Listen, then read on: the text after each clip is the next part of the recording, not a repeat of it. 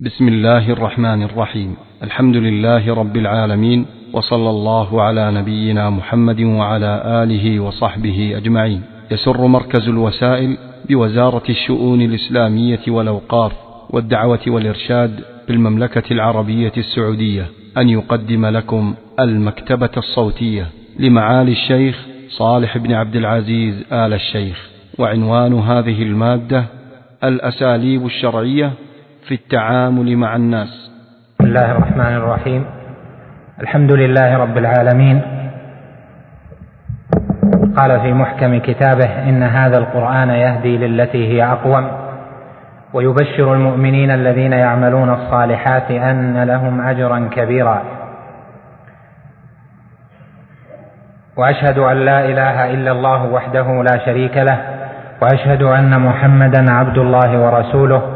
وصفيه وخليله أرسله الله جل وعلا بين يدي الساعة بشيرا ونذيرا بشيرا بالجنة لمن أطاعه ونذيرا ومنذرا من النار ومن عذاب الله في الدنيا والآخرة لمن خالف أمره وعصاه فبلغ الرسالة وأدى الأمانة ونصح الأمة وجاهد في الله حق الجهاد فصلوات الله وسلامه على نبينا محمد وعلى آل نبينا محمد وعلى صحابته وعلى من تبعهم بإحسان إلى يوم الدين.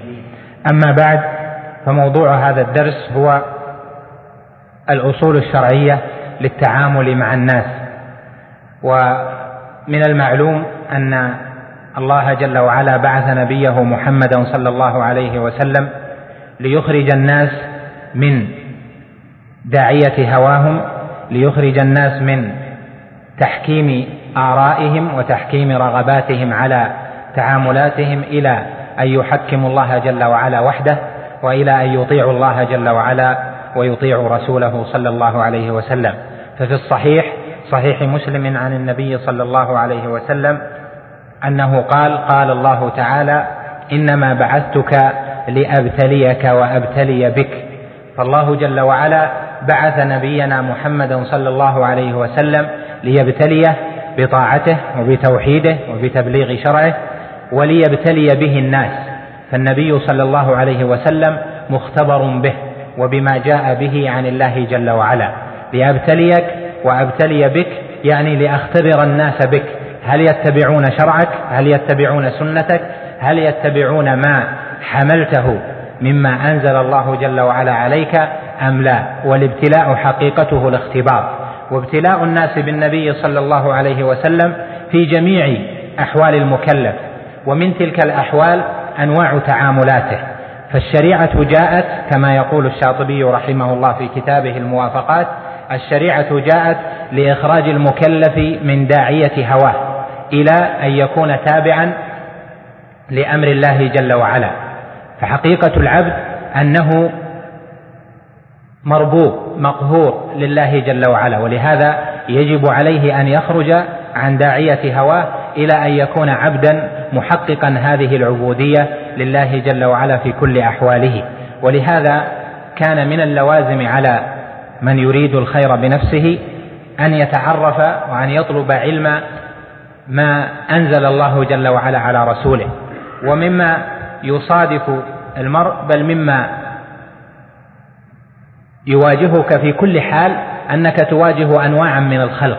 تواجه نفسك وتواجه من في بيتك وتواجه من في السوق وتواجه إخوانك المؤمنين وتواجه الكفرة وتواجه العصاة وتواجه المبتدعة تواجه الأقربين وتواجه الأبعدين تواجه العلماء تواجه ولاة الأمر تواجه اصنافا كثيرة من الناس ومن الخلق.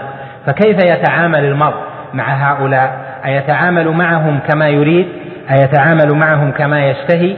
أيتعامل معهم كما يملي له عقله وكما يملي له هواه؟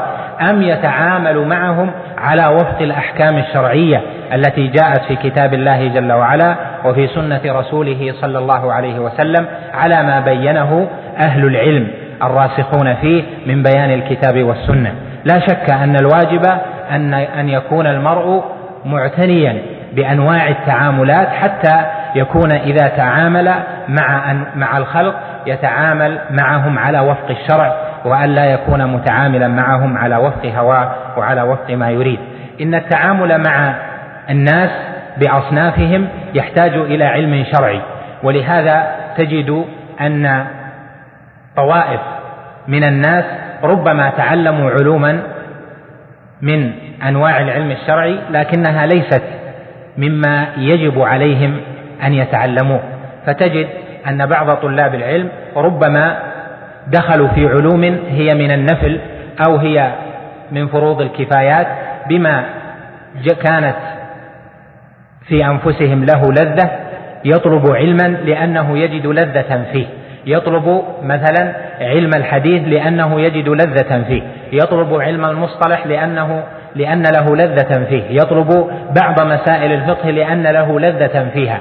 وهذا لم يخرج عن داعية هواه في كل أمره كما قال شيخ الإسلام ابن تيمية في رسالته التي صنفها فيما يفعله العبد لأجل اللذة من الطاعات. لا شك أن المرء إذا كان محكما لما يجب عليه وجد أنه يجب عليه أن يسعى في رفع الجهل عن نفسه فيما أنزل الله جل وعلا.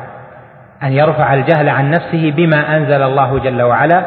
لهذا تجد أن المسلم وطالب العلم الحريص على أن يكون عمله وفعله موافقا للشرع تجد أنه يطلب العلم النافع يطلب العلم الذي يصحح أحواله لأنه ما من لحظة تمر عليك في حياتك إلا ولله جل وعلا أمر ونهي فيها. إما أمر بإيجاب أو استحباب وإما نهي بتحريم وكراهة وإما باستواء هذا وذاك يعني في المباحات. ولا شك أن المرء إذا علم أحكام الله جل وعلا في أنواع التعاملات يكون وافق أمر الله وعبد الله جل وعلا في كل أحيانه. ولهذا كانت هذه الكلمات وكان هذا الدرس لبيان شيء من أحكام أنواع التعامل مع الناس. أقرب ما يكون إليك نفسك التي بين جنبيك. وإن النفس أكثر ما يعامل المرء أكثر ما يعامل المرء نفسه. فهذه النفس التي بين جنبيه كيف يعاملها؟ أيعاملها معاملة من؟ لا يدرك ما يجب عليها وما لا يجب. ما يجوز وما لا يجوز أم يعاملها على وفق الحكم الشرعي. إن الله جل جلاله في القرآن العظيم وإن النبي صلى الله عليه وسلم في سنته المطهرة بين الله جل وعلا وبين رسوله صلى الله عليه وسلم أنه يجب على المؤمن أن يزكي نفسه. قال جل وعلا قد أفلح من زكاها وقد خاب من دساها. فالسعي في تزكية النفس هي أولى درجات التعامل مع النفس. فإن النفس لها طلبات في الخير ولها طلبات في الشر وإن المرء إذا عامل نفسه بالسعي في أن يزكيها كانت تلك النفس نفسا طيبة كانت نفسا مفلحة وكان صاحبها مفلحا قد أفلح من زكاها وقد خاب من دساها. وفلاح النفس وزكاتها وتزكيتها يكون بأمر عام ألا وهو أن يجعل نفسه متعلقة بالدار الآخرة وأن يجعلها مبتعدة عن دار الغرور. يجعل هذه النفس في أحوالها وفي مطالبها متعلقة بالدار الأخرى متعلقة بالجنة بالرغب إليها وبالقرب منها وبإعداد المنازل هناك وبالبعد عن النار وعن وسائلها وعما فيها من أنواع العذاب. هذه أولى درجات تزكية النفس أن يكون المرء ناظرا فيما يصلحه في داره الأخرى يعني أن يكون القلب متعلقا بالدار الأخرى وإذا تعلق القلب بالدار الأخرى رغبا في الجنة وهربا من النار كانت الحصيلة أنه يسعى إلى ما يقربه من الجنة ويسعى فيما يبعده من النار. ولتزكيه النفس كما قال بعض علماء السلف لتزكيه النفس ثلاثة ميادين. أول ذلك أن يزكي نفسه بإصلاح القلب بتوحيد الله جل وعلا وبإخلاص الدين له فإن إخلاص القلب لله جل وعلا هو أعظم ما تكون به تزكية النفس لأن النفس لا بد وأن يكون فيها محاب مشتركة فإذا كانت محبة الله جل وعلا أعظم وكانت مرادات النفس تبعا لمراد الله جل وعلا كان الإخلاص في القلب أعظم وكان ازدياده من الإقبال على الله جل وعلا أعظم. ولا شك أن الإخلاص يتبعه أنواع من إصلاح عبوديات القلب. ومن أمثل من شرح ذلك وبينه ابن قيم الجوزية تلميذ شيخ الإسلام العلم الإمام المعروف في كتابه مدارج السالكين بين منازل إياك نعبد وإياك نستعين. فإن هذا الكتاب خلص ابن القيم رحمه الله فيه كلام السلف من أدران كلام غلاة المتصوفة وجعله كلاما متسقا كلاما عظيما كلاما جميلا فيه إصلاح عبوديات القلب. فهذا الكتاب مما ينبغي أن يمر عليه طالب العلم بل يمر عليه كل مسلم بين الحين بين الحين والآخر وأن ينظر فيه. فما فهمه منه مما فيه إصلاح النفس عمل به وما لم يفهمه أو استشكله يسأل أهل العلم عن مرادات ابن القيم رحمه الله في ذلك. إن إصلاح القلب أيها المؤمن إنما يكون بأن يكون الله جل وعلا في قلبك أعظم من كل شيء. قال ابن القيم رحمه الله فلواحد كن واحدا في واحد أعني سبيل الحق والإيمان. لواحد يعني لله جل وعلا وحده دون ما سواه كن واحدا في قصدك وإرادتك وتصرفاتك في واحد يعني في سبيل واحد غير متعدد. قال مبينا هذا السبيل أعني سبيل الحق والإيمان. فتخليص النفس من الرغب في غير الله جل وعلا هذا أو هذا أول مدارج إصلاح النفس. وإن إصلاح النفس وتزكيتها إن ذلك من أعظم المطالب. وأن يكون الله جل وعلا ورسوله صلى الله عليه وسلم أحب للعبد مما سواهما. العبد يحركه في الأشياء المحبة كما بين ذلك شيخ الإسلام في كتابه قاعدة في المحبة إنما يحرك الناس في أحوالهم محبتهم فإذا أحب الدار الآخرة تحرك إليها وإذا أحب الدنيا تحرك لها فبقدر ما تكون المحبة في القلب عظيمة يكون التحرك إلى ما أحبه القلب. فإذا كان الله جل وعلا ورسوله أحب إلى العبد مما سواهما كانت حركة العبد بنفسه وببدنه وبجوارحه كانت في طاعة الله وفي طاعة رسوله صلى الله عليه وسلم. وثاني درجات تزكية النفس أن يكون العبد ممتثلا للأوامر مجتنبا عن النواهي يعني أن يحمل نفسه على طاعة الأمر على طاعة الواجبات وأن يباعد نفسه من ارتكاب المنهيات. فإن لله جل وعلا أوامر وإن لله جل وعلا نواهي وإن طاعة الله جل وعلا وتزكية النفس إنما هي باتباع الأمر واجتناب النهي. وباب المنهيات عظيم وباب المأمورات عظيم وقد اختلف العلماء. هل باب الأمر أعظم أم باب النهي أعظم؟ فقال طائفة من أهل العلم إن باب النهي أعظم. يعني إذا غشى العبد ما نهى الله جل وعلا عنه فإنه يكون معرضا للعقوبة ويكون فرط في الأمر الأعظم. ولهذا واستدلوا على ذلك بفعل آدم عليه السلام حيث خالف النهي فكانت العقوبة بأن أخرج من دار الكرامة أخرج من الجنة. والأوامر والنواهي عظيمات. ولكن هل جانب الأمر أعظم أم جانب النهي أعظم؟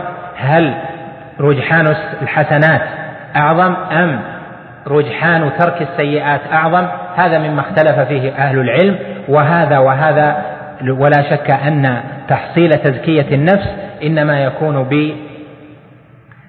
بامتثال الفرائض واجتناب النواهي.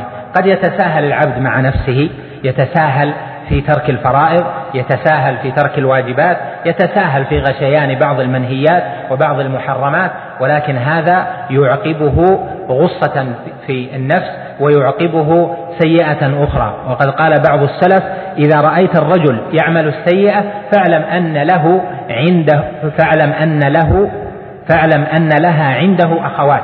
وإذا رأيت الرجل يعمل الحسنة فاعلم أن لها عنده أخوات. ولا شك أن الحسنة تجلب الحسنة والسيئة تجلب السيئة. وهذا يقود إلى ذاك فإذا جاهد العبد نفسه في امتثال الأوامر وفي الابتعاد عن النواهي كان مزكيا لنفسه.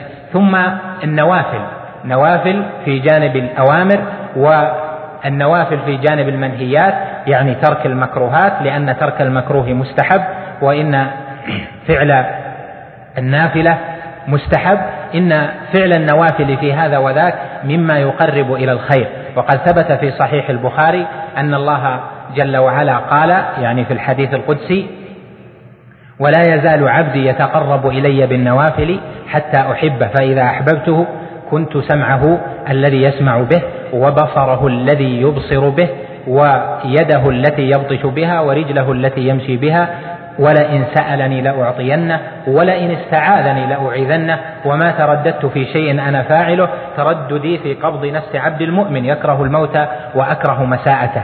يعني جل وعلا بقوله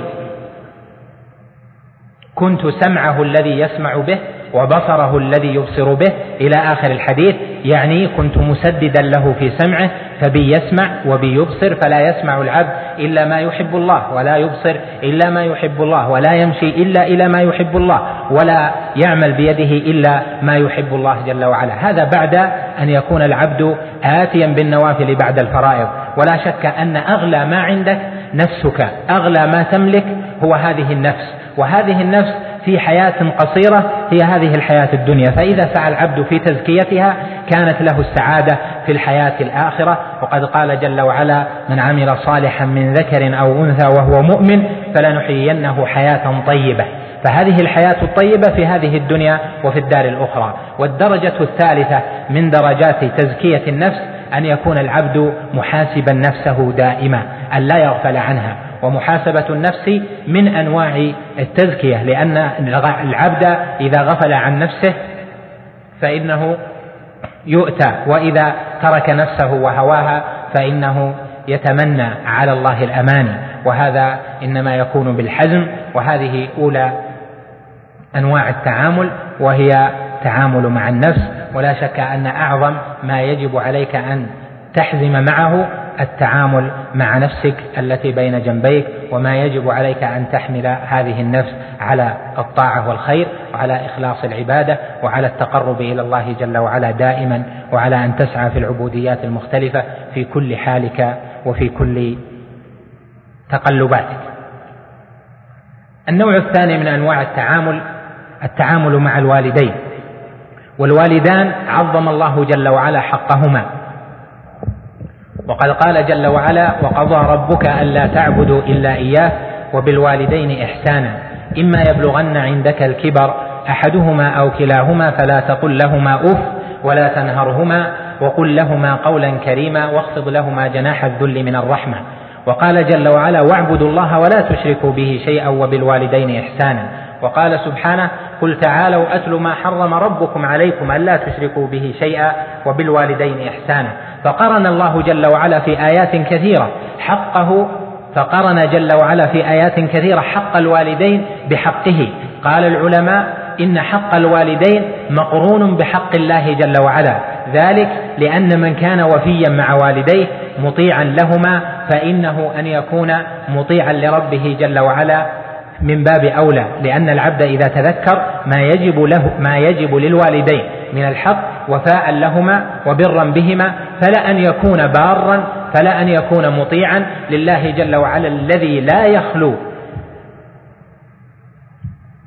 الذي لا يخلو العبد في حين من أحيانه من نعمة من من نعم الله جل وعلا حادثة من نعمة تجب الشكر لا شك أن ذلك من باب أولى ولذلك قال الله جل وعلا وقضى ربك ألا تعبدوا إلا إياه. قضى يعني أمر ووصى كما فسرها ابن مسعود وغير وغيره. قضى ووصى أمر ووصى أن لا تعبدوا إلا إياه وبالوالدين إحسانا. وعظم حق الوالدين بقوله جل وعلا إما يبلغن عندك الكبر أحدهما أو كلاهما فلا تقل لهما أف ولا تنهرهما. فحرم التأفيف وهذا من باب التنبيه على الأعلى فإن التأفيف إذا حرم كان تحريم ما هو أعلى منه من باب أولى من باب من قياس الأولى أو من الدخول في دلالة اللفظ في محل اللفظ. وقال جل وعلا بعدها فلا تقل لهما أف ولا تنهرهما يعني بالقول لا تقل أف وفي الفعل لا تنهرهما وقل لهما قولا كريما واخفض لهما جناح الذل من الرحمة. هذا في باب الأفعال. عقوق الوالدين من الكبائر والموبقات كثيرة ومنها عقوق الوالدين. ومن الناس من يكون بارا بنفسه بارا باهله بارا بأقاربه ولكن حاله بارا بأصدقائه ولكن حاله مع والديه هي أسوأ الأحوال. وهذا لا شك أنه مما هو من الكبائر لأن عقوق الوالدين من الكبائر وقد عد النبي صلى الله عليه وسلم عقوق الوالدين من الكبائر. فالتعامل مع الوالدين يجب أن يكون على وفق ما قضى الله جل وعلا به وقضى به رسوله صلى الله عليه وسلم أن يكون العبد محسنا معهما بالكلام محسنا بالفعل. قال جل وعلا واخفض لهما جناح الذل من الرحمة وقل رب ارحمهما كما ربياني صغيرا. واخفض لهما جناح الذل يعني اخفض لهما جناحك الذليل على وجه الرحمة. قال العلماء الجناح هنا هو جانب الإنسان يعني من اليد والرجل أو جانب أو الجانب. وقوله هنا واخفض لهما جناح الذل من الرحمة فيه التنبيه على أن من الناس من يخفض للوالدين جناح الذل ولكن قلبه منطو. على الكبر قلبه منطو على عدم الطاعة قلبه منطو على البغض. والله جل وعلا قال واخفض لهما جناح الذل يعني جناحك الذليل من الرحمة لا على وجه الاستعلاء ولا على وجه التكبر. بل قل بعد ذلك رب ارحمهما كما ربياني صغيرا وهذه الآية وغيرها من الآيات مما تنقطع معه قلوب المؤمنين الذين يعظمون الله جل جلاله. قال العلماء تجب طاعة الوالدين في المعروف. ومعنى ذلك أن العبد إذا أمر يعني أمره الله جل وعلا بأمر هو له فرض عين فإن طاعة الله هنا مقدمة على طاعة الوالدين. وأما إذا كان في غير فرض العين ومثل وتمثيل لفرض العين مثل حضور الجمعة وحضور الجماعات والجهاد الذي هو فرض عين عليه ومثل طلب العلم الواجب والسفر له ونحو ذلك من فرائض الأعيان فهذا ليس له ما طاعة فيه. فلو منعاه من الحج الواجب مثلا الذي هو فرض عين عليه لا ليس له ما طاعة فيه. كذلك إذا منعاه من أداء الصلاة جماعة فليس له ما طاعة فيه. كذلك إذا منعاه من أداء الجهاد المتعين ليس له ليس لهما طاعة في ذلك. لكن إن منعاه من النفل من حج نفل أو من جهاد نفل أو منعاه من صلاة نفل أو نحو ذلك وجب عليه أن يطيعهما. وقد قال جل وعلا وإن جاهداك لتشرك بي ما ليس لك به علم فلا تطعهما. وقال جل وعلا في الآية الأخرى وإن جاهداك على أن تشرك بي ما ليس لك به علم فلا تطعهما وصاحبهما في الدنيا معروفا. واتبع سبيل من أناب إلي. قال الإمام أحمد رحمه الله يطيع الوالدين ولو كانا فاسقين لأن حقهما ليس لأجل صلاحهما ولكن لأجل أنهما والدان. والله جل وعلا أمر بطاعة الوالدين حتى ولو كان الوالدان مشركين. وهذه الآية آية لقمان نزلت في سعد بن أبي وقاص مع أمه في القصة المعروفة. قال جل وعلا وإن جاهداك على أن تشرك بي ما ليس لك به علم فلا تطعهما. وهذا عام في كل المسلمين يعني أن يطيع المسلم والديه سواء كان بارين أو كان فاجرين. وقال شيخ الإسلام رحمه الله في مسألة طاعة الوالدين قال يطيعهما فيما فيه منفعة لهما. وأما إذا كان الأمر ليس فيه منفعة لهما فإن طاعتهما غير متعينة. فلو منعاه عن شيء عن شيء نفل أو منعاه عن شيء ليس فيه مصلحة للولد أو ليس لهما فيه مصلحة فإنه لا يتعين طاعتهما فيه عند شيخ الإسلام. والأول قول الإمام أحمد وغيره أولى لأن الله جل وعلا أمر بطاعة الوالدين طاعة عامة وقال وإن جاهداك على ألا تشرك على أن تشرك بي وإن جاهداك على أن تشرك بي ما ليس لك به علم فلا تطعهما وصاحبهما في الدنيا معروفا والمعروف هو كل ما فيه طاعة لهما ولكن في الشرك ومثيله الواجبات فإنه لا يطيع وهذا بدون تفريق ما كان فيه مصلحة لهما أو ما ليس فيه مصلحة لهما أحيانا يكون. يكون الوالد متسلطا على الولد يكون الوالد غير معامل للولد بالحسنى يفضل عليه إخوانه يفضل عليه بعض الناس يفضل بعض الأبعدين على أولاده ويرى الولد ذلك وربما تغيظ وهذا مما يجب على الولد ألا يحكم رغباته ألا يحكم أهواءه في هذه المسألة بل ينظر إلى حق الوالدين من جهة أن الله جل وعلا هو الذي فرض حقهما. والحديث في هذا يطول ومما يجب عليك أن تتعلم في هذا كيف تتعامل مع والديك يعني ما الأحكام الشرعية التي للوالدين ما حكم طاعتهما ما تفصيل أحكام طاعتهما في ذلك في أمر الزواج في أمر الطلاق في طاعة الوالد طاعة الوالدة هل طاعة الوالد هي المقدمة هل طاعة الوالدة هي المقدمة؟ في تفاصيل تطلب من كتب أهل العلم وخاصة كتب الفقهاء. النوع الثالث من التعامل تعامل الرجل مع زوجته. الله جل وعلا أوجب على الرجل مثل ما أوجب على المرأة. فقال جل وعلا ولهن مثل الذي عليهن بالمعروف وللرجال عليهن درجة. وجعل الله جل وعلا حق الرجل مقدما ولكن جعل للمرأة من الحق كما للرجل من الحق. وقد قال جل وعلا في هذه الآية ولهن مثل الذي عليهن بالمعروف. أوصى النبي صلى الله عليه وسلم بالزوجات كثيرا. فمن الناس من يتزوج ولا يعلم أو لا يتعلم أحكام معاشرة الزوجة كيف يخاطبها كيف يطلب منها ما, ما الواجب الذي يجب على الزوجة أن تؤديه؟ إنما يعاملها بمحض هواه يعاملها بحسب رغباته وتارة بحسب رجولته وبحسب قوته ولا يأتي بما يجب عليه شرعا لا يتعلم أحكام الشرع في مسائل العشرة والتعامل مع الزوجات. وما أحسن؟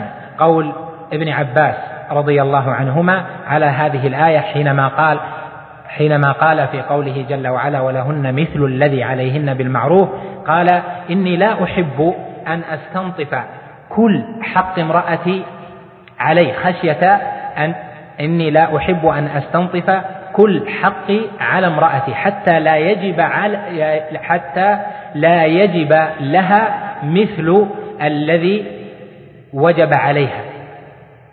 وأيضا كان يأمر بالتزين تزين الرجل لزوجته وقال ولهن مثل الذي عليهن بالمعروف فإذا كان الرجل يطلب من زوجته أن تتزين له وأن تقطع الروائح الكريهة وأن تكون معه بالحسنى فكذلك هو يجب عليه أن يعاملها بما أوجب الله جل وعلا. انظر إلى حال النبي عليه الصلاة والسلام مع زوجاته حين طالبنه بالنفقة. قال لهما عليه الصلاة والسلام قولا حسنا طيبا اعتزل نساءه مدة حتى حكم الله جل وعلا في ذلك وأنزل في ذلك آيات من سورة الأحزاب.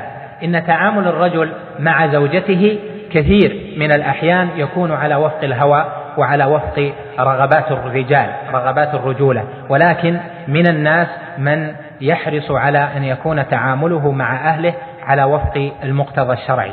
وهذا هو الذي يجب وهو الذي أحببنا الإشارة إليه لأن هذا النوع من التعامل مما يفقد يفقده الكثير. في طرف آخر التعامل مع الزوجات ظن آخرون أن الحسنى مع الزوجات وأن التعامل بالحسنى أن يترك للمرأة الحبل على الغالب وأن كل ما أرادت المرأة نفذه دون نظر هل هذا الذي طلبت منه مما يجوز أو مما لا يجوز مما لها الحق فيه أو مما ليس لها الحق فيه هل هو مما يصلحها أو مما لا يصلحها هل لها, لها في ذلك مصلحة أم لا؟ ويتساهل في ذلك حتى صار النساء يتصرفن وكأنهن رجال.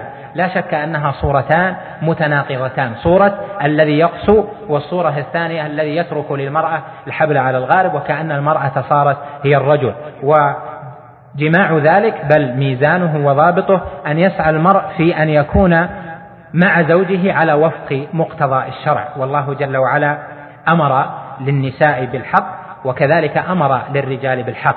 والنبي صلى الله عليه وسلم كان من آخر وصاياه في حياته أن أوصى بالنساء وكان في خطبته في يوم عرفة في خطبته العظيمة التي ودع فيها الناس أنه أوصى بالنساء وقال استوصوا بالنساء خيرا فإنهن عوان عندكم. يعني أسيرات. ولكن هذا لا يعني أن يترك لها الأمر كما تريد ولا يعني أن يكون المرء في أمر الله جل وعلا متساهلا بل يكون على وفق مراد الله جل وعلا. إن الرجل يطلب من المرأة أشياء ولكن تعامله مع زوجته ينبغي أن يكون على وفق ما قال ابن عباس رضي الله عنهما قال إني لا أحب أن أستنطف كل حقي على امرأتي حتى لا يجب لها مثل ما طلبته منها من الحق أو كما قال رضي الله عنهما. تعامل الزوجة في جهة أخرى مع زوجها. الله جل وعلا جعل الرجل له على المرأة درجة فقال وللرجال عليهن درجة. والله جل وعلا فضل الرجل بما أنفق وفضل الرجل بما جعل فيه من الخصائص فهو صاحب القوامة في الإنفاق وهو صاحب القوامة في الأمر والنهي. والمرأة الزوجة يجب عليها أن تطيع الزوج في طاعة الله أن تطيعه في المعروف وألا تعصيه وألا تدخل بيته من يكره وألا تخرج من بيته إلا وقد رضي. والمرأة لا والمرأة إذا حفظت حفظت حقوقها حفظت حقوق الزوج عليها فإنها تكون قد أدت فرضها. وقد جاء في الحديث الصحيح إذا صلت المرأة خمسها وصامت شهرها وأطاعت زوجها قيل لها ادخلي الجنة من أي أبوابها شئت. ولا شك أن طاعة المرأة لزوجها فرض والمرأة يجب عليها أن تكون في تعاملها مع زوجها مطيعة راضية وأن تكون هي المتنازلة هي التي تخضع وألا تجعل الرجل هو الذي هو الذي يخضع لها وهو الذي يذل لأن في فعل ذلك مفاسد. ومن تحدث من القضاة عن مسائل طاعة المرأة طاعة الزوج لزوجته وما حصل من تسلط بعض النساء على الأزواج كان نهايتها أن المرأة لم تقتنع بزوجها الذي أطاعها والذي عمل معها. ما عمل من أنواع التعاملات الطيبة ولكن جعلته يطيع في كل ما تشتهي فكانت العاقبة أن كرهته لأن المرأة بطبيعتها تحتاج إلى من يقوم عليها وإذا قام الرجل عليها وأدبها وسعى معها بما أمر الله جل وعلا فإن العاقبة لهما جميعا.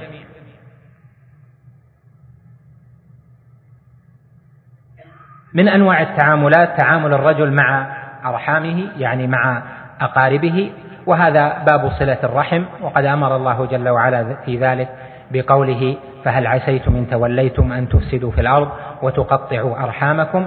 أولئك الذين لعنهم الله فأصمهم وأعمى أبصارهم. وصلة الرحم ضابطها ما يكون معه ضابطها ما يكون معه قطع للتهاجر فيما بينهم. يعني ولو كانت بالهاتف لو كانت باللقاء بأي نوع مما يحصل معه قطع الهجران فإنها تحصل الصلة. ولو لم يتصل الرجل مثلا في بما برحمه إلا بين فترة وأخرى. إذا كانت الصلة قائمة بسؤال ونحو ذلك فإن هذا معه أداء الواجب. والمستحب من ذلك ما فيه صلة دائمة وما فيه تحسس لحاجة الأقارب وتحسس لرغباتهم تحسس لما ينقصهم وهذا في حق من لا تجب عليه نفقة من لا يجب عليه صلة. هذا في الصلة العامة. أما من وجبت عليه الصلة فإنه يجب عليه أن يؤدي هذه الصلة سواء كان ذلك في مسائل المال أو في مسائل السؤال وبذل الجاه أو بذل العمل والسعي في حاجة أقاربه. من أنواع التعامل في ذلك وهو السادس تعامل الرجل مع أولاده. والأولاد تارة يكون تارة يكونون كبارا وتارة يكونون صغارا.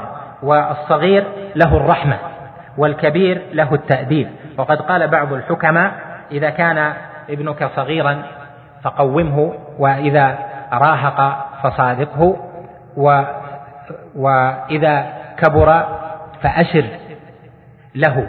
يعني أنه ينبغي للمرء مع أولاده أن يسلك هذه الأحوال الثلاث. فإن كان الولد صغيرا أدبه والتأديب يكون بالحسنى لأن الولد خاصة في هذا الزمان إذا قسى عليه الوالد فإنه ربما نفر منه ونفر مما معه من الحق نفر من الطاعة نفر من الاستجابة نفر من الصلاة لأن هذا الزمن زمن فتن. فينبغي للوالد أن يعامل ولده ولو كان صغيرا أن يعامله بالتأديب الذي ليس فيه تبغيض.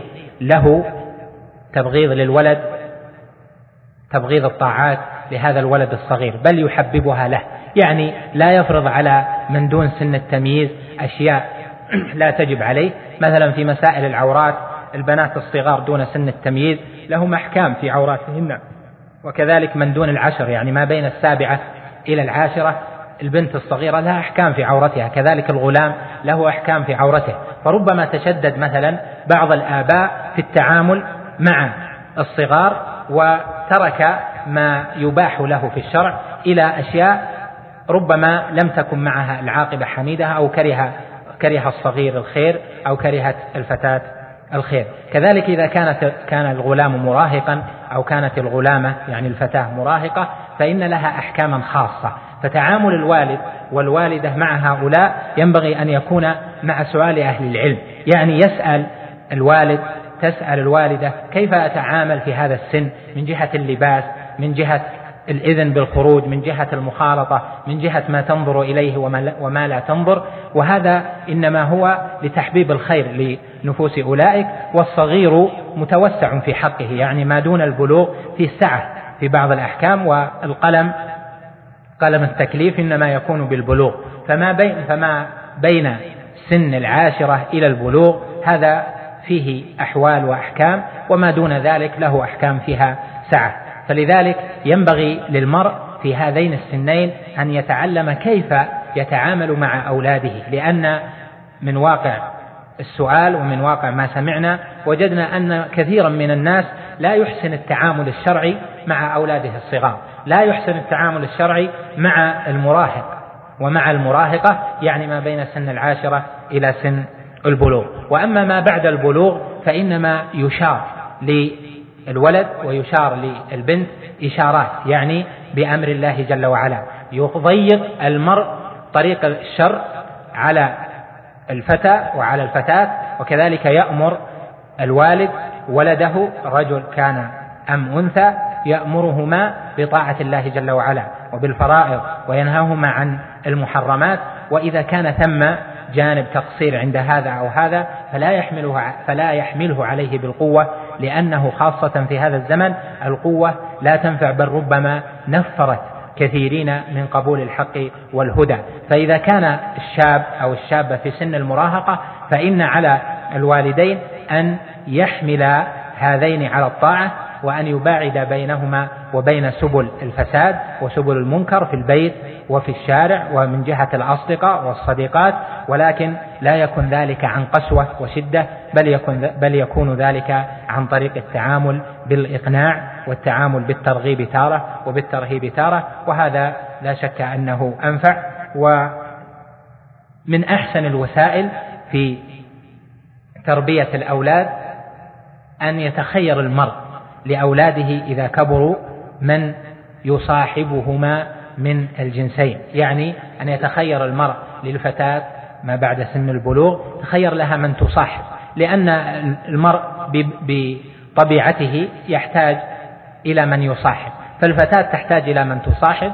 لا تقبل أن تصاحب أمها دائما أو أن تصاحب أختها الكبيرة دائما بل إذا وجدت من غيرها فربما كان ذلك أقبل. للتوجيه. كذلك الفتى يتحرى المرء في ولده الكبير من يصاحبه ويطلب من فلان إذا وجده صالحا خيرا مأمونا يقول يرغبه في مصاحبة ولده ويحث ولده على ذلك. وهذا من أنواع التعامل التي ينبغي للوالدين أن يدركاها. وهذا مما فات في كثير من الأحيان نجد أن بعض البيوت فيها من الفساد ما فيها وإذا نظرت ما السبب وجدت أن إخلال الرجل أو إخلال الرجل أو الأم بواجبهما هو من الأسباب. فتجد أنه لم يسعى في إصلاحهما في سن المراهقة لم يسعى في إصلاحهما بعد البلوغ لم يسعى في تحبيب الخير إليهما ثم بعد ذلك يأتي يشكو. لابد أن يكون عند المرء طريقة شرعية في التعامل مع ولده في التعامل مع بنته ولا يترك هذا وذاك ويترك هذه وتلك حتى يكون أو حتى يرى ما لا يريد أن يره. لا بد من السعي في تعلم أنواع التعامل مع الأولاد تربية الأولاد كيف تكون كيف يسعى كيف يصلح وعند ذاك تكون التربية أو يكون التعامل مع الأولاد على وفق مراد الله الشرعي. من أنواع التعامل التعامل مع أهل الطاعة التعامل مع عامة المسلمين. الله جل وعلا جعل حق المسلم على المسلم عظيما. جعل لكل مسلم على إخوانه المسلمين حقوقا. وجعل الولاية قائمة بين المؤمنين. وقال جل وعلا والمؤمنون والمؤمنات بعضهم أولياء بعض. بعضهم أولياء بعض يعني بعضهم يحب بعضا بعضهم ينصر بعضا بعضهم يواد بعضا. والتعامل مع المؤمنين بحسب الإيمان. والإيمان يتبعض لذلك تكون النتيجة أن المحبة والولاية تتبعض. لأن الله جل وعلا رتب الولاية على الإيمان. فقال والمؤمنون والمؤمنات بعضهم أولياء بعض. ولهذا تسمع أن قاعدة أهل العلم في المحبة للمؤمن أن المؤمن يحب بقدر ما عنده من الطاعة يحب المؤمن بقدر امتثاله لأمر الله فإذا كان عظيم الامتثال لأمر الله إذا كان عظيم الاتباع عظيم الإيمان فإن محبته أعظم. وكلما قل الإيمان فإن المودة لأنها تبع لأمر الله جل وعلا ونهيه فإن المودة تنقص بحسب نقصان الإيمان. فإذا كان المؤمن مسددا إذا كان المؤمن مطيعا فإن له أعظم أنواع الحقوق يعني تترتب له المحبة والنصرة ويترتب له جميع ما جاء في الكتاب والسنة من الحقوق. وكلما كانت درجته أقل ربما فاتت بعض تلك الحقوق لأجل فوات بعض مراتب الإيمان عنده. لهذا نجعل هذه هذا النوع من التعامل خاصا بالمطيعين يعني بالمؤمن المسدد. المؤمنون درجات منهم السابق بالخيرات ومنهم المقتصد ومنهم الظالم لنفسه. كما قال جل وعلا ثم أورثنا الكتاب الذين اصطفينا من عبادنا فمنهم ظالم لنفسه ومنهم مقتصد ومنهم سابق بالخيرات بإذن الله. ذلك هو الفضل الكبير. فالسابقون بالخيرات والمقتصدون هؤلاء هم أهل الإيمان أهل الطاعة الذين يجب لهم كل ما للمؤمن من الحقوق. وكلما عظم المؤمن في إيمانه وكان مسابقا للخيرات كان واجبا أن تكون محبته أعظم وأن تكون نصرته أعظم. فهؤلاء أعني أعني المطيعين أعني المسددين لهم علينا الحق الأعظم. من حقوقهم علينا الخاصة أن يكون عرضهم محفوظا وأن يكون مالهم محفوظا. يعني أن تسلم أن تسلم أخاك من أن تعتدي عليه في عرضه من أن تعتدي عليه في ماله من أن تعتدي عليه في أهله من أن تعتدي عليه بأي نوع من أنواع التعديات. له من هذا الحق الحق الأعظم وإن كان كل كل مسلم سواء كان مطيعا أو عاصيا له هذا الحق ولكن حق المسلم المطيع من ذلك أعظم. فالصالح من عباد الله له حق أعظم في حفظ عرضه في حفظ عرضه في حضرته وفي غيابه في حفظ منزلته في حفظ موالاته بأن يدافع المرء عنه وأن يكون معه مع معه كما كان أصحاب رسول الله صلى الله عليه وسلم بعضهم مع بعضهم مع بعض. أما العصاة أعني الظالمين لأنفسهم الذين تسلط عليهم الشيطان فأغراهم بعدم الطاعة أغراهم بأن يكونوا مطيعين لشهواتهم مطيعين لأنفسهم فهؤلاء في التعامل معهم أحوال. والأصل العام في ذلك أن لهم الحق العام الذي للمسلم على المسلم. المسلم أخو المسلم لا يظلمه ولا يحقره ولا يخذله بحسب امرئ من الشر أن يحقر أخاه المسلم. هذه حقوق عامة وحق المسلم على المسلم ست. كما جاء في الحديث إذا مرض أن يعوده وإذا عطس أن فحمد الله أن يشمته إلى آخر ما جاء وإذا دعاك فأجبه إلى آخر ما جاء في الحديث. هذه حقوق تشمل المطيع وتشمل العاصي. لكن كيف يتعامل المسلم؟ كيف يتعامل المرء المؤمن مع العصاة؟ هل يعاملهم بالاكتهرار في وجوههم؟ هل يعاملهم بالهجر؟ هل يعاملهم بالمخالطة دائما؟ في حال المعصية وفي حال الطاعة ما هي درجات التعامل مع العصاة؟ من جهة الهجر هجر المسلم إذا كان لحق النفس يعني لحق الدنيا فإنه لا يجوز أن يهجر المسلم أخاه ولو كان عاصيا أن يهجره فوق ثلاث.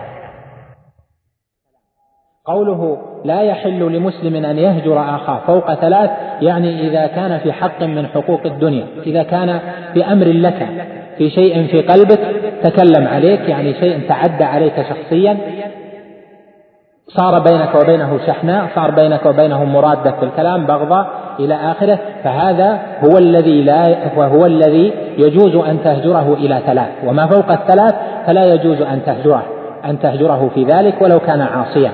وحق وحقه في ذلك الذي به يزول الهجران, الهجران أن تسلم عليه. كما قال في هذا الحديث يلتقيان فيعرض هذا ويعرض هذا وخيرهما الذي يبدأ بالسلام. أما الهجر لحق الله جل وعلا فهو على مرتبتين كما قال شيخ الإسلام ابن تيمية وغيره من المحققين من أهل العلم هجر من جهة الوقاية وهجر من جهة التأديب. يعني هجر يعني بذلك هجر يراد منه الوقاية وهجر يراد منه التأديب أما هجر الوقاية يعني هجر العاصي والمبتدع ونحو ذلك هجر الوقاية فأن تقي نفسك أن تسمع منه أو أن تخالطه في معصيته حتى تقي نفسك من أن تتأثر به. لأن الم... لأن الإنسان يتأثر بطبعه إما أن يؤثر وإما أن يتأثر. فإذا خالط العصاة وهم على معاصيهم وظن أن مخالطته لهم وهم يمارسون المعصية أنها خير فهذا من تسويل الشيطان له. لا يجوز لك أن تخالط معاصيا حال عصيانه وإما وإنما تخالطه في حال عدم العصيان وتأمره وتنهاه وتحبب إليه الخير. أما في حال عصيانه فلا يجوز أن تبقى وهو يعصي الله جل وعلا إلا أن تكون آمرا بالمعروف ناهيا عن المنكر. هذا النوع من الهجر هو هجر الوقاية. يعني أن تهجر أخاك المسلم أن تهجر هذا العاصي حال ممارسته للمعصية حال غشيانه لما لا يرضى الله جل وعلا عنه. هذا الهجر يسمى هجر وقاية. وأما النوع الثاني من الهجر فهو هجر التأديب. هجر التأديب يعني التعزير أن تهجره لكي تصلحه. والأصل في ذلك هجر النبي صلى الله عليه وسلم للثلاثة الذين تخلفوا عن غزوة تبوك فنزل فيهم قول الله جل وعلا في آخر سورة براءة وعلى الثلاثة الذين خلفوا حتى إذا ضاقت عليهم الأرض بما رحبت وضاقت عليهم أنفسهم وظنوا أن لا ملجأ من الله إلا إليه. هؤلاء الثلاثة هجرهم النبي صلى الله عليه وسلم وأمر الناس بأن يهجروهم فلا يكلموهم ولا يبايعوهم ولا يشاروهم حتى إن إن هؤلاء ضاقت عليهم أنفسهم وظنوا أن لا ملجأ من الله إلا إليه. هذا الهجر نوع من أنواع التعزير. قال العلماء هذا النوع من الهجر يكون في حق من يصلحه الهجر. أما من لا يصلحه الهجر وإنما يزيده طغيانا وإنما يزيده شرا فهذا لا يصلح له الهجر لأن الهجر نوع من التأديب نوع من التعزير وهذا إنما يصلح من كان في هجره صلاحا بالهجر وبالترك. بعض الناس إذا لقيته فلم تكلمه لذنب فعله أو لفريضة, لفريضة فرط فيها أصلح قلبه وتحرك ذلك في نفسه لأنه لا غنى له عن إخوانه. لكن من الناس من إذا هجرته ولم تخالطه وتركت السلام عليه تركت الإتيان له فإنه يقول هذه أحسن ساعة التي لا أرى فيها فلانا وهذا لا شك أنه مما لا يوافق المقتضى الشرعي لأن الهجر نوع من أنواع الإصلاح نوع من أنواع التأديب والتعزير فإنما وإنما يهجر من يصلح الهجر من شأنه. وقد قال شيخ الإسلام رحمه الله لما تكلم عن أنواع الهجر قال الهجر أحكام وأنواع ويختلف الهجر باختلاف الناس وباختلاف أحوالهم وباختلاف بلدانهم حتى هجر المبتدع يختلف باختلاف الأحوال وباختلاف البلدان والأصل في الهجر أن يكون للإصلاح أن يكون لإصلاح النفوس ولإظهار شعيرة الإسلام ولإظهار عزة المسلم التعامل مع العاصي بالهجر هذا تفصيل الكلام عليه. وخلاصته أن الهجر يكون في حق من يصلحه الهجر من يجعله يقلع عن المعصية. أما من لا يقلع عن المعصية من تعلمه لا يصلي من تعلمه لا يزكي من تعلمه يغشى المحرمات فإنك تواصله في حال لا يكون فيها مواقعا للمحرمات وتأمره وتنهاه وتحبب له الخير وتقربه من الخير وتباعده من الشر لأن الهجر لا يصلحه. فإذا هجرته ربما كنت عونا للشيطان عليه لأنه قد لا يجد من يرشده ومن يعلمه ومن يأمره وينهاه في الحال الأخرى حال دعوة العصاة. العاصي لا يظن مهما بلغت معصيته ولو كان يشرب الخمر ويزني ويسرق ويرابي لو كان على هذه الحال لا يظن ما دام أنه مسلم أن قلبه خلا من الخير بل لا تزال نفسه تؤنبه ما دام مسلما تؤنبه على فعل تلك المعاصي لأن المسلم بما معه من الإسلام لا يقر نفسه على المعصية بل تجد في نفسه بغضا للمعصية. فهذه الخصلة التي في قلب ذاك العاصي هي التي ينبغي أن ينظر إليها وأن تعظم في نفسه وأن يحبب إليه الخير من جراء تلك. والعبد لا ينبغي له بل لا يجوز له أن أن يتعاظم على العصاة وأن ينظر نفسه فوقهم وأن أولئك من حالهم كذا وكذا وهو حاله حال أهل الطاعة. فينظر إلى نفسه ويجعل نفسه متعاليا على أولئك الذين عصوا. لا بل كما قال الله جل وعلا كذلك كنتم من قبل فمن الله عليكم فتبينوا. قد قال ابن القيم رحمه الله في وصف حال الذي في وصف حال المسلم حين ينظر إلى العاصي قال واجعل لقلبك مقلتين كلاهما من خشية الرحمن باكيتان. لو شاء ربك كنت أيضا مثلهم فالقلب بين أصابع الرحمن. فتنظر إلى العاصي نظرين النظر الأول نظر رحمة نظر رحمة وشفقة. ترحمه أن كان من العصاة. ترحمه أن كان أسيرا لشهوته أسيرا للشيطان. لأن من الذي استعبده؟ استعبده الشيطان لأن طاعة الشيطان نوع من العبودية كما قال جل وعلا يا أيها الذين كما قال جل وعلا في سورة ياسين ألم أعهد إليكم يا بني آدم ألا تعبدوا الشيطان؟ عبادة الشيطان بطاعته. فهذا أسره الشيطان. فإذا نظرت إليه نظر رحمة كنت ناظرا إليه النظر الصحيح. هذا النظر الأول نظر رحمة. تنظر إليه بنظر القدر بنظر ما حصل له فتكون رحيما به مشفقا وربما بكت عيناك من جراء ما عصى ذلك الرجل أو تلك المرأة. ثم تنظر إليه نظرا آخر بنظر الحكم الشرعي نظر الأمر والنهي فتحمله على الأوامر وتحمله على البعد عن النواهي. فالعاصي ينظر إليه بنظر الرحمة تارة وينظر إليه بنظر الأمر والنهي تارة. فالذي ينظر بنظر الأمر والنهي مستعظما على هذا العاصي ناظرا نفسه أنه ما دام أنه مطيع فهو أفضل من هذا وخير منه وما يدريك. ربما كانت العاقبة لهذا حميدة وكانت العاقبة لك غير حميدة. والقلوب بين إصبعين من أصابع الرحمن يقلبها كيف يشاء. فنظر الرحمة هذا ينتج عند العبد العمل الصالح ينتج عند العبد الدعوة ينتج عند العبد الخير. والأمر والنهي ينتج عند العبد التوازن.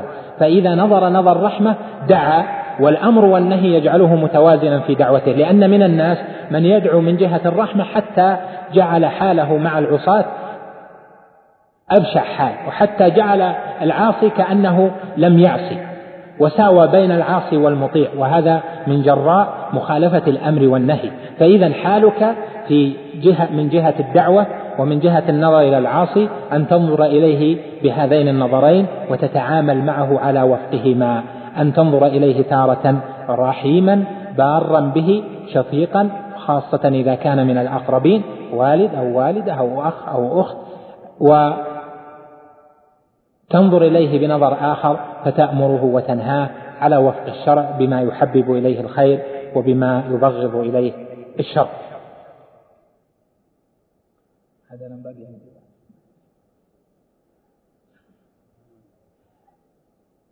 النوع التاسع من أنواع التعامل التعامل مع المبتدعة. وهذا كثيرا ما يأتي السؤال عنه لأهل العلم. يسأل أهل العلم كيف يتعامل المرء مع المبتدعة. وهو نوع من أنواع العلم. فصله الفقهاء والعلماء في كتبهم وبينوا ما ضوابط ذلك وبينوا ما يحل وما يحرم وكيف يعامل المبتدع. المبتدعة أصناف. منهم الذي يجهر ببدعته ومنهم من لا يجهر ببدعته. الذي لا يجهر ببدعته يعامل على السلامه لأنه مسلم والأصل في المسلم السلامه حتى يظهر غير ذلك. وإذا أظهر بدعته فيعامل معاملة المبتدع. والمبتدع يعامل بالهجران يعني الأصل في المبتدع أن يعامل بالهجر وأن يهجر لأن من أصول الشرع أن يهجر المبتدع. فيعامل بالهجران وإذا سلم لا يرد عليه لأن فيه تعذيرا له لإظهار السنة وإخماد البدعة. المبتدعة لهم أحوال أيضا. منهم من يكونون في دار الإسلام. ويكون وصف البدعة على الطائفة دون الفرد. مثل ما يكون عندنا نقول مثلا طائفة الرافضة. الرافضة موجودون أو طائفة الإسماعيلية. الإسماعيلية موجودون أو الصوفية أو الأشاعرة في بعض البلاد. كطائفة نعلم أن هؤلاء رافضة نعلم أن هؤلاء إسماعيلية نعلم أن هؤلاء صوفية نعلم أن هؤلاء أشاعرة وهكذا. ما حكم هذه الطوائف في دار الإسلام وكيف يتعامل المرء معهم؟ الجواب أن ثمة تفصيلا. ذلك أن الطوائف في دار الإسلام ما دام أن الدار دار إسلام يعني الدولة دولة إسلام فإن هؤلاء الأصل فيهم أنهم وأعني بهؤلاء يعني الطوائف التي يحكم عليها كجنس بالكفر مثل الرافضة مثل دين الرافضة أو دين الإسماعيلية. هؤلاء من جهة العموم لهم في دار الإسلام حكم المنافقين كطائفة كما بين ذلك أهل العلم. والنبي صلى الله عليه وسلم قبل من المنافقين أن يعاشروه في المدينة وأن يبايعوه وأن يشاروه وأن يكونوا معه ويعلمهم ويعلم سرائرهم ولكنه وكل سرائرهم إلى الله وقبل علانيتهم بالإسلام. فهذا في حكم عام كطائفة لهم حكم أهل النفاق. يعني تقبل من يقبل منهم ظاهرهم وتوكل سرائرهم إلى الله جل وعلا. فمن أظهر منهم يعني من هذه الطائفة من أظهر منهم بدعة عومل بأحكام المبتدع. ومن أظهر منهم شركا عومل بأحكام المشرك. ومن أظهر منهم نفاقا عومل بأحكام النفاق. ومن أظهر منهم ردة عومل بأحكام المرتد.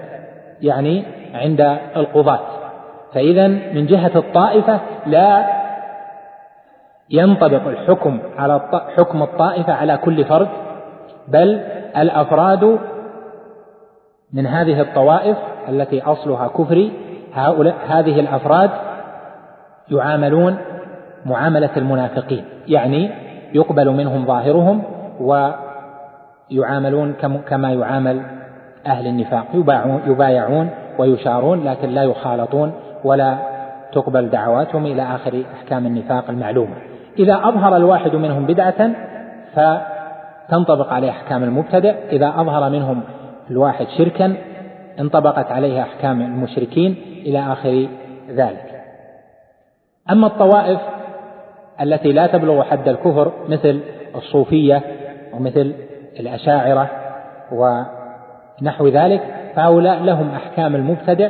إذا علمت أن هذا المعين منهم مصرح بما يعتقدونه أما إذا كان مستورا فإنه لا يندرج عليه حكم أهله أو حكم فئته أو حكم طائفته حتى يتبين لك منه بقول أو بعمل أنه صوفي أو أنه أشعري. تندرج مع عليه أحكام أهل البدع من هجرهم وعدم قبول دعواتهم ومن مجاهدتهم وأمرهم ونهيهم ورفعهم يعني رفع أحوالهم التي أظهروا فيها البدعة إلى أهل العلم أو إلى ولاة الأمر إلى آخر ذلك. هناك أحكام تفصيلية أيضا لكن يضيق الوقت عن بيانها. النوع العاشر من التعامل التعامل مع الكفار. وهذه خاصة في هذه البلاد كثر السؤال عن ذلك. في السنين المتأخرة لما كثر الكفرة وكثر أنواع جلب الناس للعاملين منهم من يكون من يكون من النصارى منهم من يكون من البوذيين منهم من يكون من الهندوس إلى آخر الفئات كيف يتعامل المرء مع هؤلاء؟ الكفار أنواع. نوع من الكفار الحربيون. والحربيون هم الذين بينهم وبين أهل الإسلام حرب. والحربي يكون حربيا في داره. فإذا أتى إلى دار الإسلام بغير أمان كان حربيا. وأما إذا أتى بأمان فينتقل إلى حكم فئة أخرى. هذا النوع الأول الذين هم الحربيون الواجب جهادهم وذلك تبع لجهاد الدولة أو لجهاد الإمام لهم. النوع الثاني من الكفار والطوائف أن يكونوا أهل ذمة. مثل مثلا في مصر أو في سوريا أو في العراق فيه يهود وفيه نصارى وفي اليمن فيه يهود وفيه نصارى. هؤلاء لهم ذمة لأنهم حينما دخل الإسلام تلك البلاد كانوا موجودين فيها فأعطوا الذمة. والنبي صلى الله عليه وسلم أمر بأن يوفى لأهل الذمة حقهم. وأهل الذمة عليهم شروط عمرية معروفة ليس هذا محل بيانها. لكن بالنسبة إلى هذه البلاد ليس ثم أهل ذمة. لأن من في هذه البلاد؟ هذه البلاد أصلا ليس فيها نصارى أصلا ولا يهود أصلا وإنما أجلى, أجلي هؤلاء من هذه البلاد فليس ثم أحكام لأهل الذمة فيها. وإنما الأحكام هي للنوع الثالث وهم المستأمنون يعني المعاهدين الذين دخلوا البلاد بأمان. والمؤمنون يسعى بذمتهم أدناهم كما ثبت ذلك في الصحيح.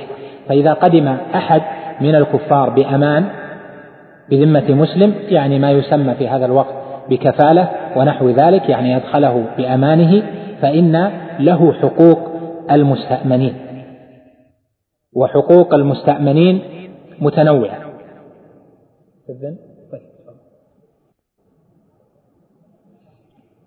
وهؤلاء المستأمنون لهم حقوق. والمستأمنون قسمان. منهم من يكون موادعا يعني غير مظهر لشيء يخالف ما استؤمن عليه. يعني أنه في دار الإسلام لا يظهر بغضا للمسلمين لا يظهر كلاما في الإسلام أو لا يظهر شيئا مما عوهد عليه الا يفعله في دار الإسلام. هؤلاء المستأمنون الذين لهم هذه الصفة يعاملون بالعدل والبر والقسط كما قال الله جل وعلا في أمثالهم لا ينهاكم الله عن الذين لم يقاتلوكم في الدين ولم يخرجوكم من دياركم أن تبروهم وتقسطوا إليهم. إن الله يحب المقسطين. فهذه هذه الفئة هم الذين أتوا ويؤدون أعمالهم كما هي. يكون نصراني أو يكون مشرك أو يكون ملحد إلى آخره لكنه لم يظهر عيبا في الإسلام وإنما يؤدي عمله وهو ساكت لا يظهر شيئا مما ينتقد عليه أو مما يدل على أنه مبغض للإسلام وأهله أو على أنه يسعى ضدهم أو أنه يخالف الشروط التي جاء من أجلها. فهذا النوع يعامل بالعدل يعطى حقه كاملا ولا يجوز إذلاله لا تجوز إهانته ولا يجوز أن يخرم الشرط الذي جاء من أجله لأن الله جل وعلا أوجب الوفاء بالعقد وأوجب الوفاء بالعهد في قوله وأوفوا بالعهد إن العهد كان مسؤولا سواء كان مع مسلم أو مع كافر. حتى قال جل وعلا في الكفار فأتموا إليهم عهدهم إلى مدتهم. وقال جل وعلا يا أيها الذين آمنوا أوفوا بالعقود. فما كان من الشروط في العقود يعني في عقد جلب هؤلاء فيجب أن يوفى لأن المسلم هو الممتثل لأمر الله جل وعلا وشرط هذه الشروط فيوفي بتلك الشروط إذا كانت موافقة لحكم الله جل وعلا. هؤلاء إن أهديت لهم هدية أو أجبت لهم دعوة أو نحو ذلك لأجل مصلحة شرعية فإن هذا محمود. وهكذا كانت أفعال النبي صلى الله عليه وسلم وسنته مع أمثال هؤلاء في المدينة. فإنه عليه السلام زار غلاما يهوديا كان يغشى كان الغلام يغشى النبي صلى الله عليه وسلم وربما يخدمه فافتقده النبي صلى الله عليه وسلم فقيل له إنه مريض فعاده النبي عليه الصلاة والسلام. ومات عليه الصلاة والسلام ودرعه مرهونة عند يهودي كما هو معلوم. ودعته امرأة يهودية فأجاب دعوتها وسمت له الذراع. وهذا معلوم في أنواع التعامل المصطفى صلى الله عليه وسلم مع اولئك هذا في الطائفة الذين لم يظهروا عداوة للإسلام وأهله هم مستأمنون أو في البلاد التي فيها أهل ذمة هم أهل ذمة فيعاملون بقول الله جل وعلا لا ينهاكم الله عن الذين لم لا ينهاكم الله عن الذين لم يقاتلوكم في الدين ولم يخرجوكم من دياركم أن تبروهم وتقسطوا إليهم. أن تبروهم يعني بأنواع البر أن تهدي له أو أن تدعوه أو أن تسقيه من إذا أتاك شيء أو أن تطعمه إذا أتاك طعام إلى آخره ولعل في هذا خير له أن يحبب له الإسلام. هؤلاء كثير منهم مغفول عنه. يكون للمرء معه في عمله معه في شركته في مؤسسته يقابل في زماله يكون معه من هؤلاء ولا يدعوهم إلى الله جل وعلا ولا يتقرب إليهم بتحبيب الإسلام إليهم. وإذا نظرت إلى مكاتب الجاليات المنتشرة وجدت أن كثيرا من من الجاليات هذه النصرانية أو غير المسلمة أسلمت واعتنقت دين الله جل وعلا لأجل ما قدم لهم من الدعوة وما قدم إليهم من الخير وتحبيب الإسلام إلى نفوسهم بالقول وبالعمل.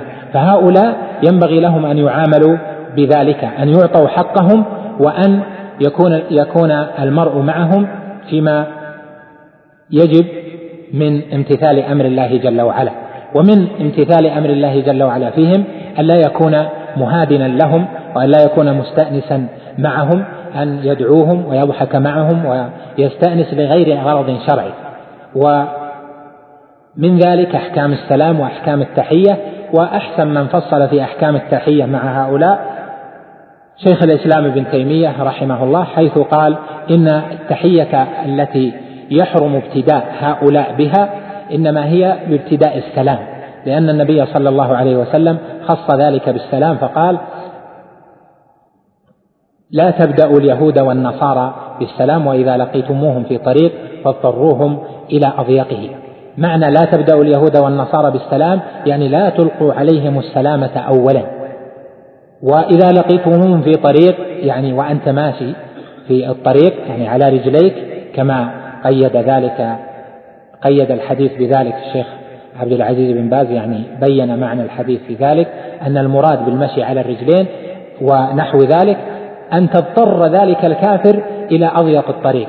ليس معناها أن تضايقه ولكن معناها أن يكون للمسلم لأجل ما معه من الإسلام والتوحيد أن يكون له صدر الطريق ووسط الطريق.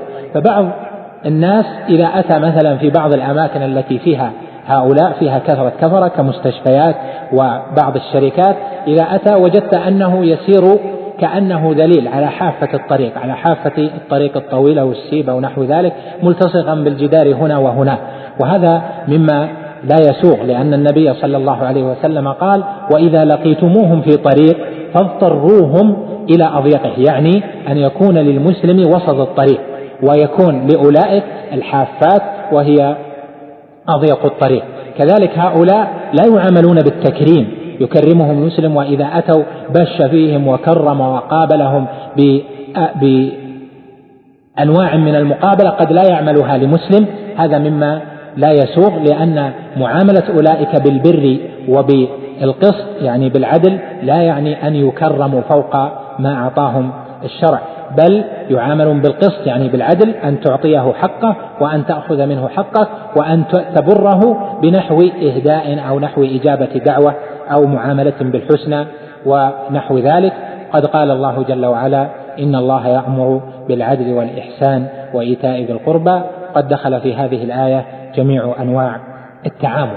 الصنف الثاني من الكفار أن يكون ذلك الكافر ممن يظهر منه بغض للإسلام أو استهزاء بأركان الإسلام واستهزاء ببعض مبادئ الدين أو نشر لأشياء مما يخالف بها ما جاء من أجله. فهذا لا يجوز أن يعامل بالبر وإنما يعامل بالعدل ثم يعني أن يعطى حقه ويجب في حقه أن يبلغ عنه وأن يسعى في أمره حتى يترك هذه الأرض أرض الإسلام لأنه لم يستقدم على هذا وإنما استقدم بشروط وإذا أظهر غير ما يجب من من إعزاز الإسلام وأظهر شيئا من النقد في الإسلام أو المسلمين أو فعل بعض الأفعال التي لا يجوز له فعلها في دار الإسلام فإنه يجب عليك أن تقوم بما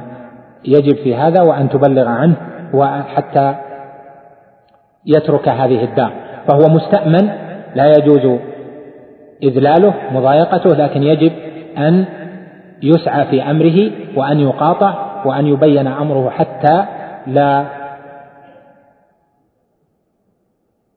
يعود إلى مثل ذلك وحتى تسلم البلاد من شره. المقصود من ذلك أن هذه الفئة وهم الذين ظهر من منهم هذا الصنف الذي ظهر منهم شيء من البغض أو في فلتات اللسان أو الأعمال شيء من الكيد للإسلام ولأهله فهذا يجب أن يعاملوا بالحزم وأن يعاملوا بالقسوة حتى لا يظهر ضعف الإسلام والمسلمين عندهم ويسعى في أمرهم حتى يتركوا هذه الدار.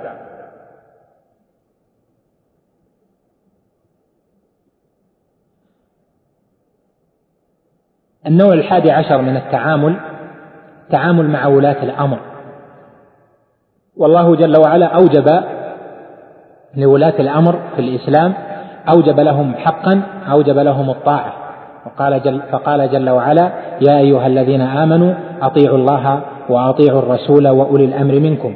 قال ابن القيم رحمه الله وغيره من أهل العلم قيد الله جل وعلا طاعة ولاة الأمر بما فيه طاعة. لله جل وعلا ولرسوله يعني بالمعروف. ذلك أنه قال أطيعوا الله وأطيعوا الرسول وأولي الأمر منكم. ولم يكرر فعل الطاعة لولاة الأمر لأن ولاة الأمر يطاعون في غير معصية. يطاعون في المعروف يطاعون في ما ليس فيه معصية لله جل وعلا. وحق ولاة الأمر عظيم. حق ولاة الأمر المسلمين عظيم.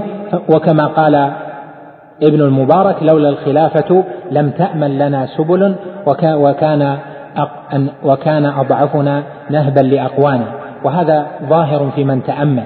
فحق ولاة الأمر السمع والطاعة في المعروف. وأما إذا أمر العبد بمعصية فلا سمع ولا طاعة لأن حق الله أعظم ولأن حق الله مقدم. والتعامل مع ولاة الأمور يكون بأن يكون المرء معهم ساعيا لما فيه صلاح الجماعة ساعيا لما فيه صلاحهم لما فيه صلاحهم وصلاح المسلمين معهم لأن طاعة ولاة الأمر وعدم الخروج عليهم وعدم إظهار بغضهم أو عدم إظهار الشناعة عليهم هذا فيه مصالح عظيمة للإسلام وللمسلمين كما بين ذلك أهل العلم. فطاعتهم فرض. وقد جاء وقد يعني طاعتهم في المعروف فرض وقد جاء عن جمع من السلف أنهم كانوا يدعون الله جل وعلا سرا للسلطان كثيرا. وقال الفضيل بن عياض والإمام أحمد وجماعة لو أعلم أن لي دعوة مستجابة لجعلتها للسلطان. ومن خلع بيعة السلطان أو بيعة ولي الأمر فقد خلع قد خلع ربقة الإسلام من عنقه. وقد قال عليه الصلاة والسلام من مات وليس في عنقه بيعة مات ميتة جاهلية. ذلك لأن أهل الجاهلية يعتقدون أن العزة والكرامة والشرف ألا يطيعوا أحدا وأن يكون كل واحد منهم مطيعا لنفسه غير ذال في الطاعة لغيره. فأتى الإسلام بخلاف ذلك كما بين ذلك إمام هذه الدعوة في كتابه مسائل الجاهلية في المسألة الثالثة. فقال من أن من مسائل من المسائل التي خالف فيها رسول الله صلى الله عليه وسلم أهل الجاهلية أن يطاع ولاة الأمر. قال رحمه الله فغلظ في ذلك وأبدى وأعاد. وهذا ظاهر إذا تأملت النصوص في الكتاب والسنة في بيان حقهم. ولاة الأمر حقهم أن تسعى في نصيحتهم لأن نصيحتهم واجبة. وقد قال النبي صلى الله عليه وسلم الدين النصيحة الدين النصيحة الدين النصيحة. قلنا لمن يا رسول الله؟ قال لله ولرسوله ولكتابه ولأئمة المسلمين ولعامتهم. فأئمة المسلمين من ولاة الأمور لهم حق لهم حق في أن ينصحوا.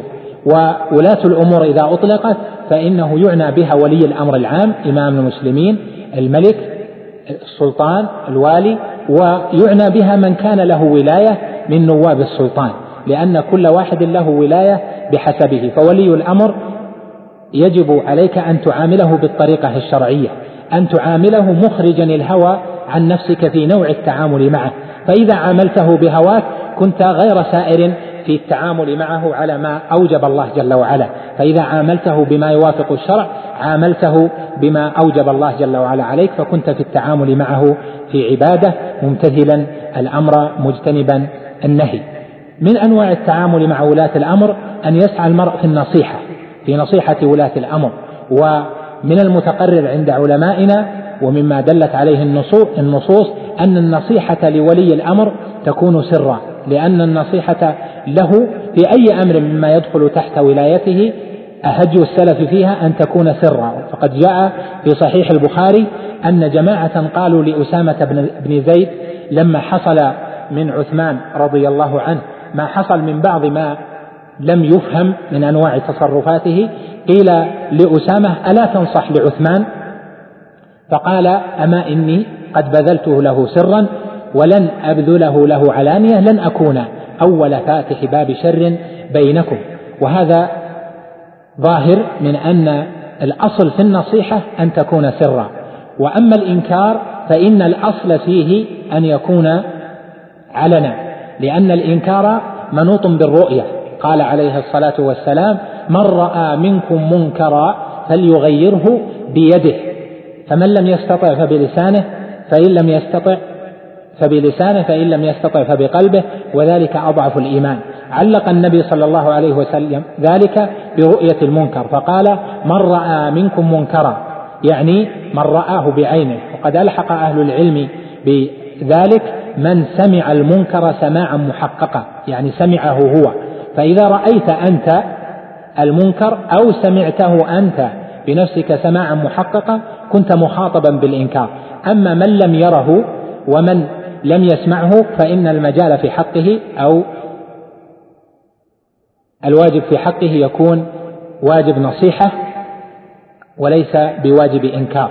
لأن النبي صلى الله عليه وسلم قيد ذلك بالرؤية فقال من رأى منكم منكرا. وأما الواقع في المنكر فليس له ذكر في هذا الحديث فإذا كان من ولاة الأمر أو كان من عامة الناس فإن الواقع في المنكر له بحث آخر ليس كل إنكار للمنكر إنكار للواقع فيه. فإن النصيحة هي لمن وقع في شيء ينصح فيه فتوجه إليه النصيحة بشخصه. وأما المنكر فإن المنكر هو الذي ينكر. فما كان تحت ولاية ولاة الأمر مما يحصل من المنكرات في الزمن الأول كما رأينا في زمن عثمان مما قيل لأسامة أو فيما بعده في زمن خلفاء بني أمية أو في زمن العباسيين إلى زمننا هذا المسألة منقسمة إلى قسمين. إذا فعل الأمر يعني فعل المنكر بحضرة الناس فإن الإنكار هنا يتوجه سواء كان على هذا يعني على أي فئة من الناس. لأن النبي صلى الله عليه وسلم قال من رأى منكم منكرا فليغيره بيده. وهذا فيه عموم من رأى منكم منكرا. لأن المنكر هنا نكرة في سياق الشرط فتعم جميع المنكرات. فإذا رؤي المنكر فإنه ينكر. وعلى هذا يحمل فعل السلف وصنيع السلف حيث, حيث إنهم أنكروا على بعض الولاة ما يحصل منهم. ذلك أنهم أنكروا لشيء فعله الوالي بحضرتهم فعله الأمير بحضرتهم فإذا فعل الأمير شيئا من المنكر بحضرة العالم أو بحضرة طالب العلم أو بحضرة من عنده علم بأن هذا منكر فإنه ينكره عليه. لأنه فعل بحضرته وقد رآه أما إذا لم يفعل بحضرته وإنما كان مأذونا به في ولايته فالباب باب نصيحة وليس باب إنكار. فهذا القيد وهذا الضابط في التعامل مع ولاة الأمور قيد مهم وفيه التفريق ما بين غلو الغالين وما بين جفاء الجافين في, ذلك لأن من الناس من سار في ذلك وفق هواه لا على وفق الحكم الشرعي فأضاع وضيع ربما أضاع كثير من الواجبات الشرعية بأنه ظن أن عدم الإنكار يسوء أن عدم الإنكار في هذه المسائل يعني أن لا تنكر منكرا البتة وهذا باطل بل الواجب أن ينكر المرء المنكر لكن دون أن يذكر الواقع فيه. فإذا كان المنكر جاريا تحت ولاية الإمام تحت ولاية الوالي فإنه يذكر المنكر دون ذكر للواقع فيه أو دون ذكر للجهة التي تمارسه لأن هذا فيه الصلاح وهذا هو الذي بينه علماؤنا وهو الذي تقتضيه النصوص وتقتضيه دلالات كلام أهل العلم المتقدمين. آخر نوع من أنواع التعامل ولعل نرجع إلى وقت آخر هو التعامل مع العلماء وأسأل الله جل وعلا أن ينفع بما ذكرنا وأن يجعل هذه الكلمات فاتحة باب لكثير منكم في أن يتعرف على الأحكام الشرعية في هذه المسائل فإنما أردت بها تذكرة لأن هذا المقام مقام قصير عن أن تفصل فيه أحكام أولئك وهذه الدروس العامة خرجنا كما تعلمون بها عن أن تكون العبارة فيها عبارة فقهية محددة وفيها نقول عن أهل العلم مدققة كما هي عادة الدروس العلمية الخاصة وإنما أردنا بها ذكر عام وبيان عام ليشمل كثير مما يحتاجه الناس. أسأل الله جل وعلا أن يوفقني وإياكم وأن يلهمنا الرشد والسداد وأن يقينا الشر والفساد وأن يجعلنا ممن يتعاونون على البر والتقوى. ونعوذ بالله من التعاون على الإثم والعدوان. وأسأل الله لي ولكم التوفيق ولعلمائنا ولولاة أمورنا وأن يجعلنا وإياهم من المتعاونين على الحق الداعين إليه وصلى الله وسلم وبارك على نبينا محمد. مع تحيات مركز الوسائل بوزارة الشؤون الإسلامية والأوقاف والدعوة والإرشاد بالمملكة العربية السعودية.